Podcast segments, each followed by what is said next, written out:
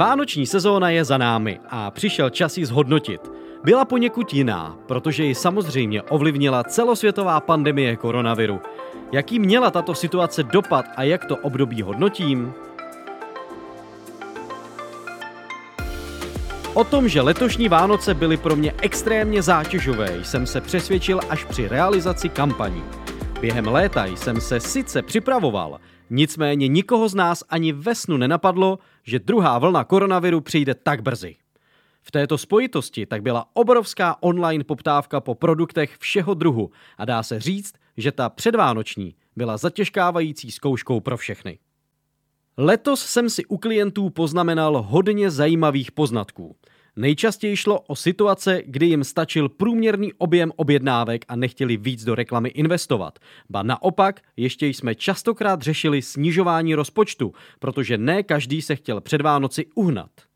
Současně jsem se setkal i s kompletním vypínáním reklam. I když je to proti mému marketingovému duchu, klient si přál vše zastavit. V neposlední řadě jsem u jednoho zákazníka také řešil, že nechce za každou cenu vyprodat sklad a že si raději odpočine. Dále proběhlo i pár nešťastných praktik, kdy mi dorazilo hned několik e-mailů od různých společností se sdělením, že Česká pošta nestíhá a že to letos asi Ježíšek nestihne.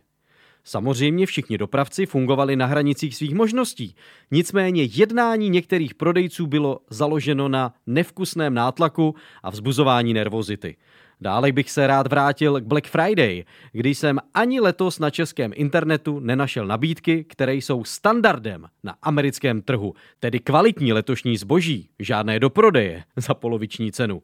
Závěrem mám pro vás ještě jeden zajímavý postřeh, kterého jsem si díky svým zákazníkům všiml. S velkým náporem se vypořádával dokonce sám velký Google, kterého postihl týden před Vánoci výpadek některých svých služeb. Nejeden klient mi tak psal, že mu nejde dobít kredit nebo nefunguje e-mailová schránka.